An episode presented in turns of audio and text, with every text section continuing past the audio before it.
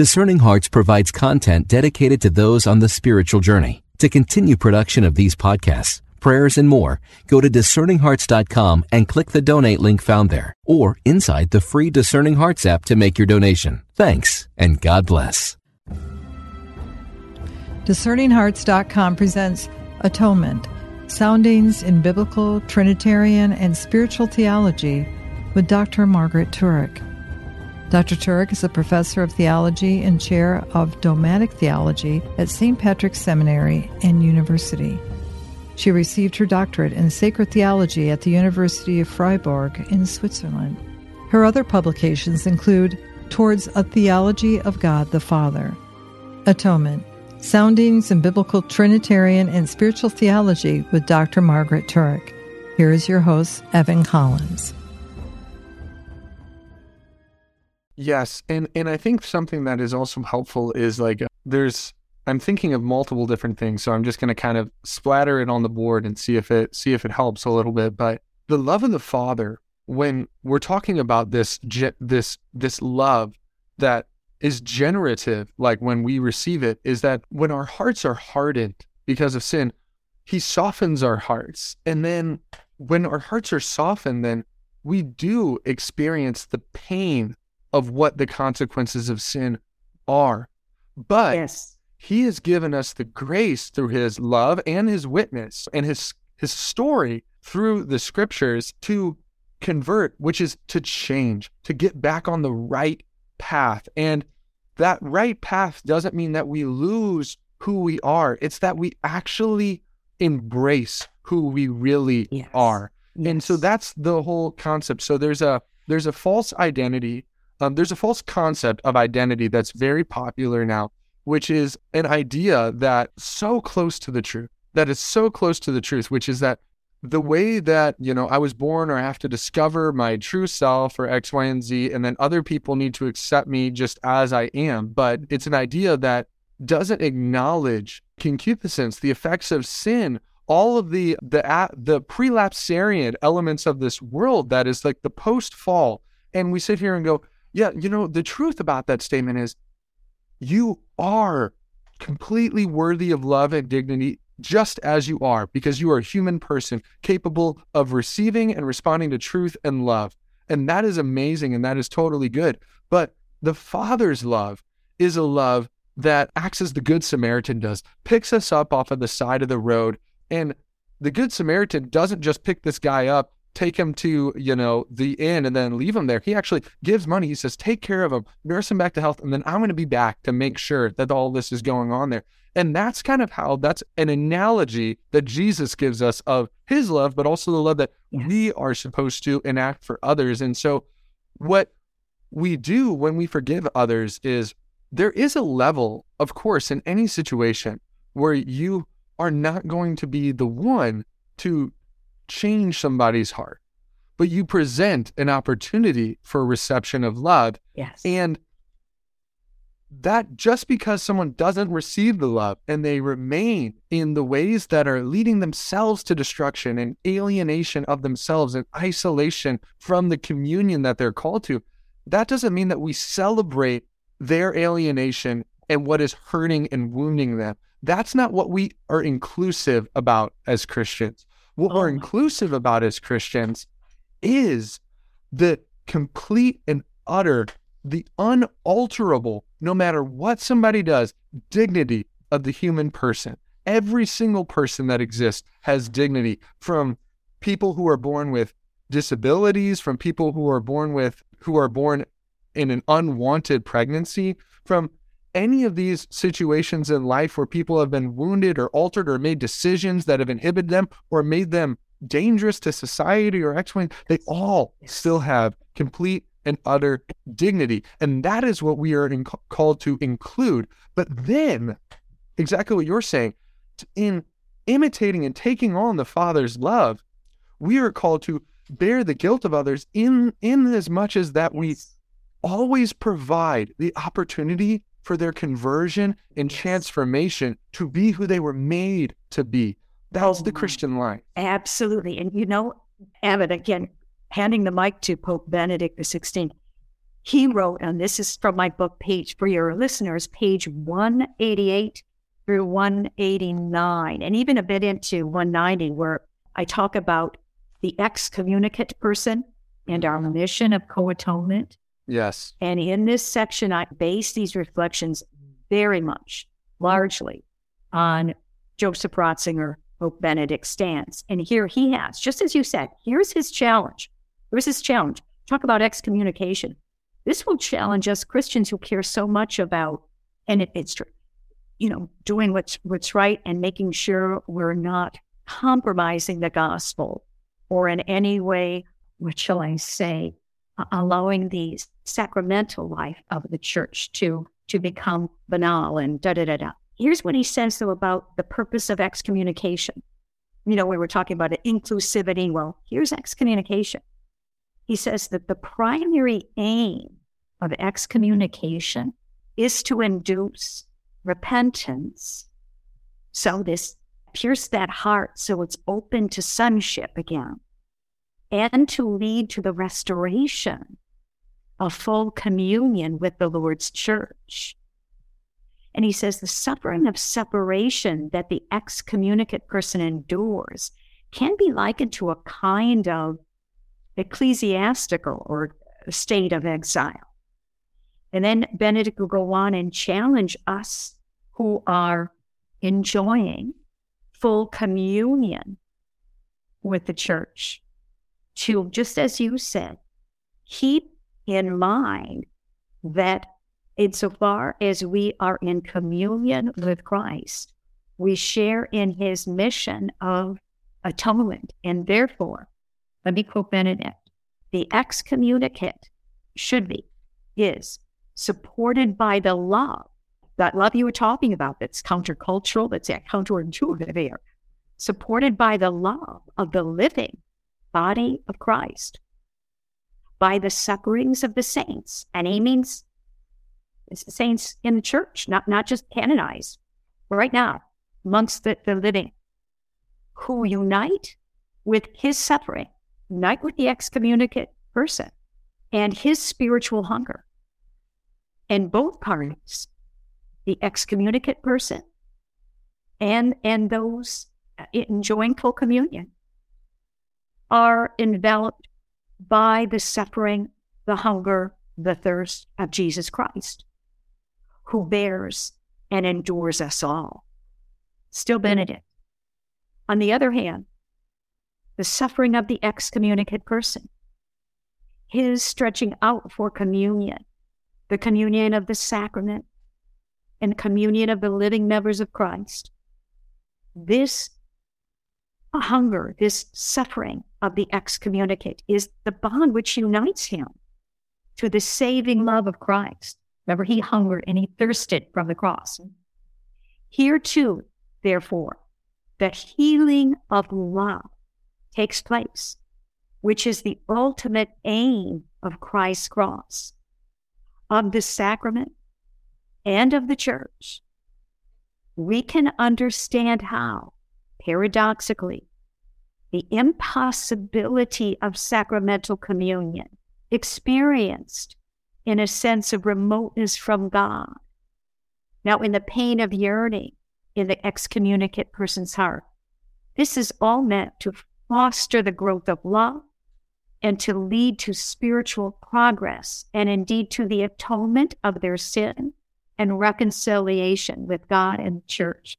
But the point is, what Benedict was saying is we who remain within full communion with the church don't sit there and just look askance at those who are excommunicated. Rather, we should look upon them with the eyes of Christ himself hanging up from the cross and thirsted, thirsted that all might be restored to the bosom of his Father. And so Benedict says, You all, you should accompany them, and mostly in a hidden spiritual way. Are you offering up your prayers? Are you offering up your works? Are you, in a sense, practicing spiritual almsgiving? giving your spiritual treasures away to the excommunicate persons in order that they be restored. It's it's like you're saying this our love has to be universal and it has to be prodigal, almost wasteful. We we give it all as Christ does on the cross. We give it all, handing it over to the Father, trusting that the Father's will shall be done, you know, somehow according to his plan. But it is not for us to determine who we will love and how much. We give it all. And embracing a love like yeah. that is part of our own salvation because it prevents yes. us from going inwards to ourselves and viewing salvation as something to have a covetousness towards as thinking we this is just for me but instead we when we go out to others we love them with the the love of like uh, I've heard people say of the prodigal father, you know, like yes. like the prodigal yes. son, like that father is like prodigal in his love in in the best way possible. When we love in that way, it reminds us what Christ's love really is like, and for for us, and it and it makes us removes us from the very easy sleight of hand of the ego of um, yes. thinking that I earned this. You know, um, you didn't earn it. You didn't earn it, and you were a sinner. Left it left to your own devices. You know, anyone who's done the Ignatian exercises knows we shouldn't be sitting here looking at other people saying, "You are probably going to hell. You're probably going to hell. You're going to hell." No, Jesus really does say, "Don't judge," and that's what he means. But instead, what we should look at and this is something that many of the doctors of the church say when we look at our own sinful actions, we should say, wow, I could see how I'm on the pathway towards hell left to my own devices. But thank God, the Father, that He sent His only begotten Son and saved me. And then we reciprocate that by living in that mode of love and charity towards others. So then, and let me, I, I want to translate this into a tangible, practical life. So that means, and we used this analogy earlier, that we don't judge other people in the sense of condemning them. We sit there and we say, "Oh, well, they they're living this lifestyle that's not in accord, accordance with church teaching. Um, you know, they're a drunk, they're a gambler, they're sexually licentious, they're confused about their identity, and we don't view them as lepers to be avoided and disdained and ostracized from the community. But instead, we say, I once was lost, but I've been found. And if they are lost, and seemingly so, they are, because we all have that ability to see that in the sense we can say, okay, instead of viewing these people as a social contagion, a sin, a spiritual contagion to be avoided, we say, but I'm a son of the Father and I'm a daughter of the Father. And in as much as you, and we ask the Father, Father, how can I love this person right now? How are you asking me to step into their life? You know, and that could be in, in multiple ways. That could just be from the spiritual act of interceding and offering it up for them and letting your heart be pierced by the suffering that is the waywardness that they're experiencing, the isolation and the estrangement that's going on in them, and having that level of genuine empathy because we know what that feels like in our own hearts and we offer that up to the Father. Or that means something even more profound where you're stepping into their life in some way and you're showing them love. And that doesn't mean every single time that you're sitting down and you're giving the person who's struggling with, you know, same sex attraction or gender dysphoria the TOB lesson. That doesn't mean that. That it could mean that, and it should mean that in some capacity because you should be imbibing that in your own heart. But what it really means is that when you're interacting with any person like this, you are always living out of truth and love, affirming the totality of their dignity, even if they are not themselves. And that's in any situation. And so that's if you're at work and people are gossiping or X, Y, and Z, you're showing charity towards everybody, even if that person that everyone's gossiping about actually is doing bad things.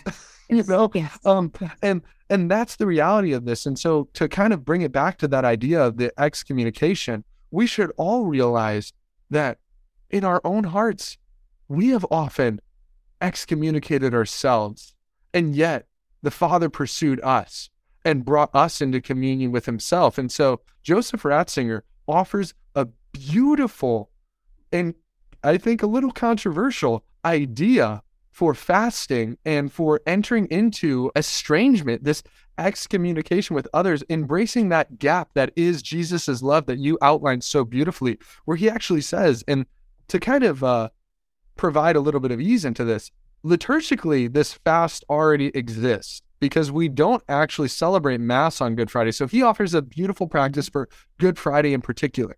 Um, and he gets it from Augustine, I believe, that we can abstain from receiving the Eucharist on Good Friday, but spiritually identifying with the Lord Himself, who willingly renounced um, the felt presence of the Father, right?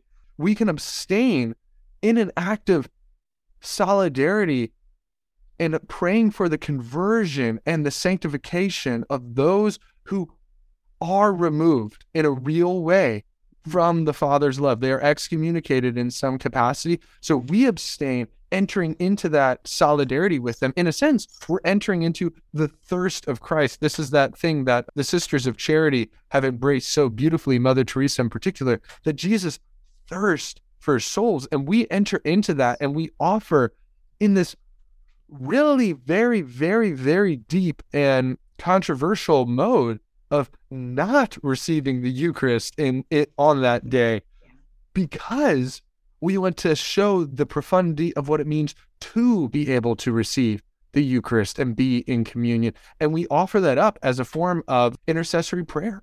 Yes, actually, Benedict says it's a form of, it's a, he says it's a spirituality of communion, part of, of a spirituality of communion. That's right. So there's, there's the paradox again. Mm-hmm. Though we're abstaining from receiving Christ, uh, Euchar- his Eucharistic body, nonetheless, we're in communion with Him because in Him, through Him, with Him, we are willingly relinquishing. Here's sort of that the, the, the sacramental presence of the Son, just as He willingly relinquished the felt presence of the Father on that very day. Yes. So for, for Benedict, it is a spirituality of, of communion where we are being drawn into Christ's own act of suffering the consequences of someone else's sin. Yes. But thereby, that, that's a form of, of communion. Yes, communion with her, those sinners, but also and primarily communion with Christ, solidarity with Christ. That's right. Who who is the exemplar and leading us to do this kind of thing as he relinquished the felt presence of the Father, who is his food, you know, who is his food. So we relinquish willingly on Good Friday um, the felt so this this kind of sacramental presence of Christ and thereby unite ourselves very intimately with Christ crucified. Yes. You know, I, I wanted to add though here, Evan, so that others are are not unsettled by what might uh, uh, seem to be a, a one-sided focus on God's merciful love.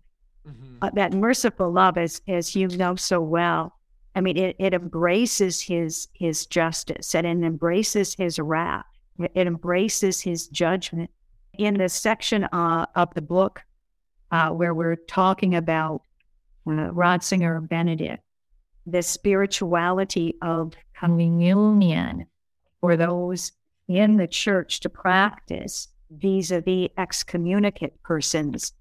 He says, and in here I should say, quote Balthasar, we must be mindful of that rule, which we stated everywhere. And here's where I, quote Balthasar. A Christian can share burdens and be in solidarity with sinners and in specifically in, in this section, the excommunicate persons, precisely in the measure that he has separated himself from sin.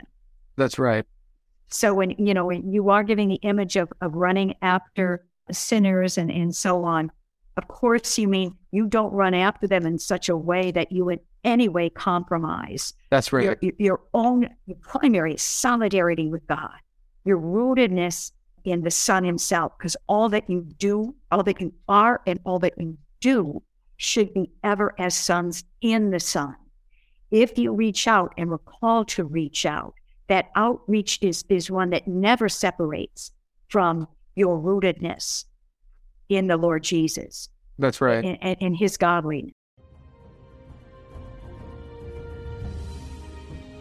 We'll return to atonement, soundings in biblical, Trinitarian, and spiritual theology with Dr. Margaret Turek in just a moment.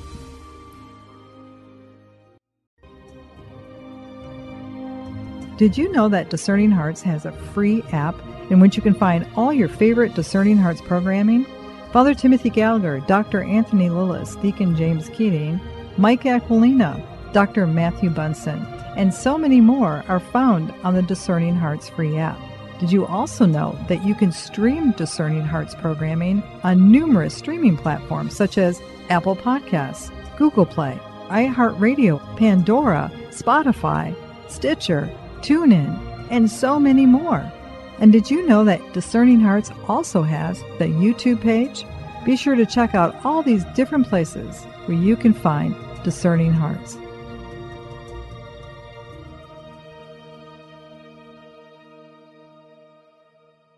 Litany of Humility.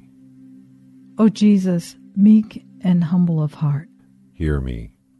From the desire of being esteemed, deliver me, Jesus. from the desire of being loved, Deliver me, Jesus. from the desire of being extolled, Deliver me, Jesus. from the desire of being honored, Deliver me, Jesus. from the desire of being praised, Deliver me, Jesus. from the desire of being preferred to others, Deliver me, Jesus. from the desire of being consulted, Deliver me, Jesus. from the desire of being approved, Deliver me, Jesus. From the fear of being humiliated, deliver me, Jesus. from the fear of being despised, Deliver me, Jesus. from the fear of suffering rebukes, Deliver me, Jesus. from the fear of being calumniated, Deliver me, Jesus. from the fear of being forgotten, Deliver me, Jesus. from the fear of being ridiculed, Deliver me, Jesus.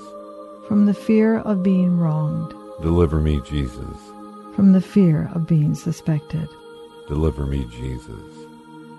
That others may be loved more than I, that others may be esteemed more than I, that in the opinion of the world others may increase and I may decrease, that others may be chosen and I set aside, that others may be praised and I unnoticed, that others may be preferred to me in everything, that others may become holier than I, provided that I become as holy as I should.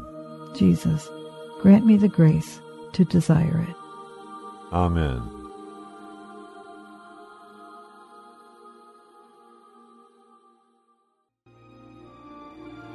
We now return to Atonement, Soundings in Biblical, Trinitarian, and Spiritual Theology with Dr. Margaret Turek. Oh, absolutely. And I yeah, I'm so glad that you actually brought that back up because that's exactly that was the other one of the other aspects I wanted to talk about is we need our hearts to be purified to actually mirror the Father's love in the way that we're being called to, to actually embrace Christ's heart. And that's why it's so important to live the a life in the sacraments, a life in the church. Yes. Because the church, as a good, beautiful, holy mother, instructs us into the proper way to live a fulfilling life. And of course, that looks different for different people in some capacities, but it's never different in the context of the moral law, which is not changing. So we don't, though God has forgiven us of our sins, He calls us to sin no more.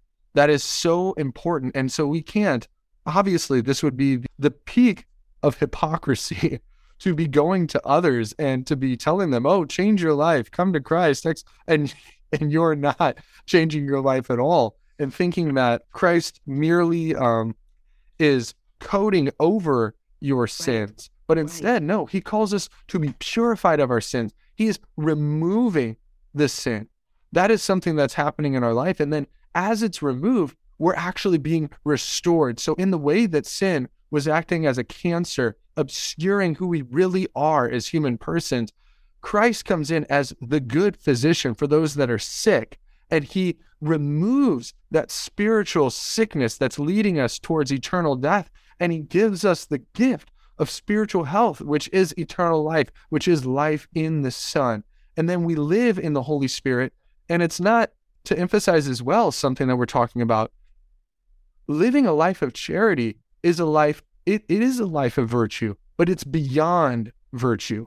It's it's a life that is more than just human virtue. It is a life living in the love of the Son. You know, that is incredibly profound. And so and we should probably wrap up. But that idea right there, that is the love that makes Christianity credible. Yes. That's the love yes. that is the light to the world because that is a love that you can only live by grace. So this is something that's yes. different than any other um, self-help guide or philosophy of life or anything like that. This is something that you can only do by the grace of God. And the locus of that life of grace is life in the church. And that's life in the sacraments in particular. And that's what it means to be able to live a Eucharistic life. You know, we really are called to live lives with purified hearts where we're fully loving each other. And we, we genuinely do not desire to sin, but instead we desire to give completely of ourselves to others. And you can't do that on your own. You can only do that by the love of Jesus, by imitating Christ, by receiving the Father's love. I get listening to you. Uh, I, I cannot not once again quote from the first epistle of John, chapter mm. four. I think it's uh, verse 12, where he says, Once again, no one has ever seen God, means the Father. He says, No one has ever seen God. Yet if we love, we love one another. God remains in us, and His love, it's not merely human, mm-hmm. His love is brought to perfection in us. God remains in us, He's at work in us, and His fatherly love then again is brought to perfection. What is the perfection of fatherly love? What is its result that it aims at? Engendering his living image, his living image. Mm-hmm. We love one another, as you said, as Christ loved us. We love one another. That's God's. We we become in and with Christ. Yes, co-atoners with Christ, but also co-revealers of the Father with Christ. Yes. Letting the Father's love be at work in us we show forth a love that is more than human, mm-hmm. a love that is to the glory of the Father. Yes. Very, very cool. And that's when we walk around. We we we can show a love that forgives, that endures all things, and we can genuinely be leaven in the world. Because the context of all of this is that yes. um, we're living in the world as Christians. We're living in the world, and yet we get to be that light to the world, that light to the nations. And it's not because of something that we have on our own. Now, we do have an inherent dignity. We have all of those things. But what the life that Christ is calling us to is so much better than what it would mean to just remain in, in your sheer humanness. Instead, it's us being human in communion with the divine, yes. with in communion with the Trinity. And so we're showing the world the depths of what they can be as persons in relationship to others. And yes. so it's it's absolutely incredible and I love that you referenced John again because those letters are so perfect and it's exactly right. Like we can't hate our brothers as Christians. We have to love them. That's something that John says. And the one of the last things I want to say, and then this can be kind of something that we can wrap up on. I'm going to say it, and then you can give any final thoughts that you have here. But I love the little appendix that you give at the end of the book, um, Formation of Missionary Disciples. I thought it was great. And I personally liked it because I think that it's an important supplement for a lot of the very good things that people are talking about right now in regards to missionary discipleship. You end it with a beautiful passage from Balthasar from his fantastic little work, Heart of the World. And so I wanted to read that little bit as something that we can all take to prayer and think about. Now, this is Balthasar. He's writing, quoting Christ when he speaks this. So that's kind of his mode of writing in this really poetic and beautiful work. I am the light of the world, and without me, you can do nothing. And beside me, there is no light and no God. But you are the light of the world, a borrowed but not a false light, burning with my flame. You are to enkindle the world with my fire. Go out into the furthest darkness. Take my love like lambs into the midst of wolves. Take my gospel to those who cower in the dark and in the shadow of death. Go out, venture beyond the well guarded fold. I once brought you home on my good shepherd's shoulders, but now the flock is scattered and the gate of the pen gapes wide. This is the hour of mission out. Just as the Father has sent me, so do I send you going out from me as a ray from the sun, as a stream from its source. You remain in me, for I myself am the ray that flashes forth, the stream that is poured out from the Father. Just as I radiate the Father, so also are you to radiate me. So turn your face to me, that I can turn it out into the world. That is a beautiful, beautiful passage. Nicely done. Our conversation should conclude with that. What I want to add eh, God is love. And the way we've come to understand this divine love is that He gave His Son. He sent His Son as expiation, as atonement for our sins. Some of our, our listeners might be unsettled that we haven't used the, the language of justice or, or wrath or even judgment are often enough. And I do want to assure them that if, if they pick up the book, I mean, seriously, conversations have their own momentum, you know, mm-hmm. and themes emerge and, and you're faithful to you follow it through. With the book having been written over months and months and months, even years, it had been in gestation, there care is care was taken to make sure in fidelity to my four main guides, Nor- Father Norbert Hoffmann, Father Hans Urs von Balthasar, Cardinal Ratzinger slash Pope Benedict XVI, and then Pope St. John Paul II, that we take seriously, they take very seriously this God of love, whose love in the face of sin, in dealing with sin, confronting sin, uh, does take the mode or the form of wrath or judgment. And the, the book very carefully and prayerfully and earnestly brings to light how wrath is wrath, and yet always as a modality of love. The divine wrath and divine love are never separated from each other. They're not to be understood as at odds with each other, but rather divine wrath is only rightly understood as a modality of divine law. And, okay. And similarly, uh, judgment. I, I think of the passage, I believe it's the very first verse in the first chapter of Isaiah. Any event, it's where Isaiah, the prophet, is speaking of Yahweh who will work redemption through mm-hmm. judgment. Through judgment. Redemption is, is not accomplished by God in any other way, but through judgment.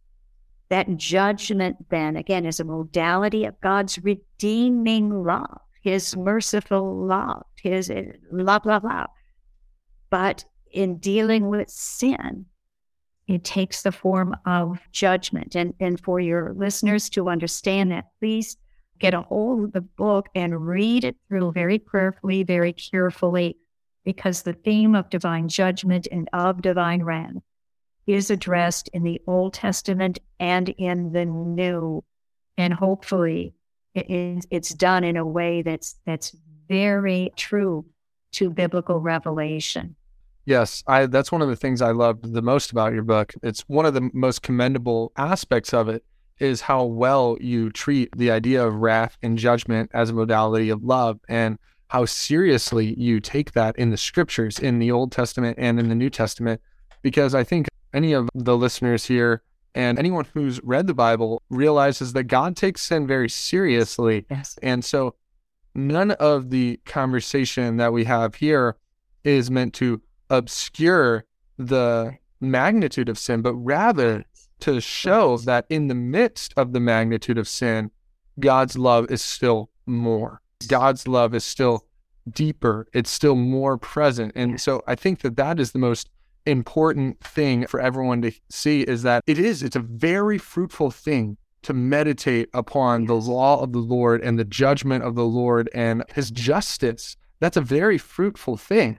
But don't stay there.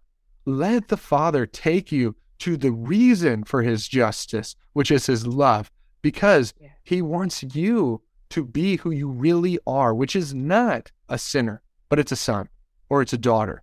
That's what he wants you to become. And that's what he's enabling us to become by his generative love that we will receive um, or that we can receive that's present that he genuinely desires for all of us yes. to have instead of being afraid or viewing it as contradictory that the father is just and merciful or the father's judgment and yet the redemption of us you know instead of viewing these things as in contradiction we can enter into the tension that really is present in our hearts but we can say oh my goodness how good is our our God. How good is our God?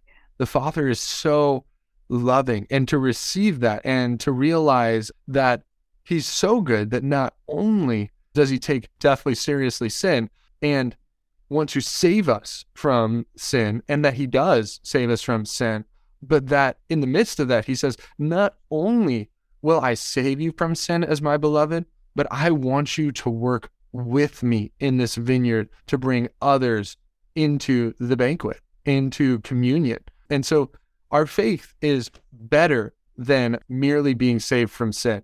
It's beyond that. But yeah, that's absolutely true. But it's beyond that. And so that's why it's so important. So, yeah, Margaret Turek's book, Soundings in Biblical Trinitarian and Spiritual Theology, Atonement, right here, absolutely worth um, anyone's time reading. You don't have to be a theologian to grasp the depths of this book. You don't have to be in graduate studies. You can, if anyone who's willing to pick this book up and slowly and prayerfully read through this labor of love that you've made, Margaret, I think will definitely get something out of it that will lead them into a deeper appreciation and awareness of the drama of salvation and the love that the Father has for them. So thank you for writing it and thank you for the time that you've spent talking with me about it. I hope that it was fruitful for you because it was definitely fruitful for me. Oh, and it was uh, delightful, just delightful. And it's been a, a grace, a blessing to get to know you through our conversation. So God bless you. Thank you for uh, giving of yourself and of your time to these conversations. And may the book, as well as our conversations, and in fact, our apostolate of discerning hearts. May it bear abundant and enduring fruit mm. for the glory of God, the salvation of souls, and the sanctification of the world. Amen. Amen. You've been listening to Atonement Soundings in Biblical, Trinitarian, and Spiritual Theology with Dr. Margaret Turek and your host, Evan Collins. To hear and or to download this conversation along with hundreds of other spiritual formation programs, visit discerninghearts.com as well as in the free Discerning Hearts app or on your favorite podcast streaming platform. You can also view this conversation on the Discerning Hearts YouTube channel. To learn more about the book on which this series is based, go to ignatius.com, the website for its publisher, Ignatius Press, or you can find it at any fine Catholic bookstore. This has been a production of Discerning Hearts. We hope that if this has been helpful for you, that you will first pray for our mission, which is to offer authentic and rock solid spiritual formation freely to souls around the world. And if you feel this worthy, please consider a charitable donation, which is fully tax deductible, to help support our efforts. But most of all, we hope that you will tell a friend about discerninghearts.com and join us next time for Atonement Soundings in Biblical, Trinitarian, and Spiritual Theology with Dr. Margaret Turek.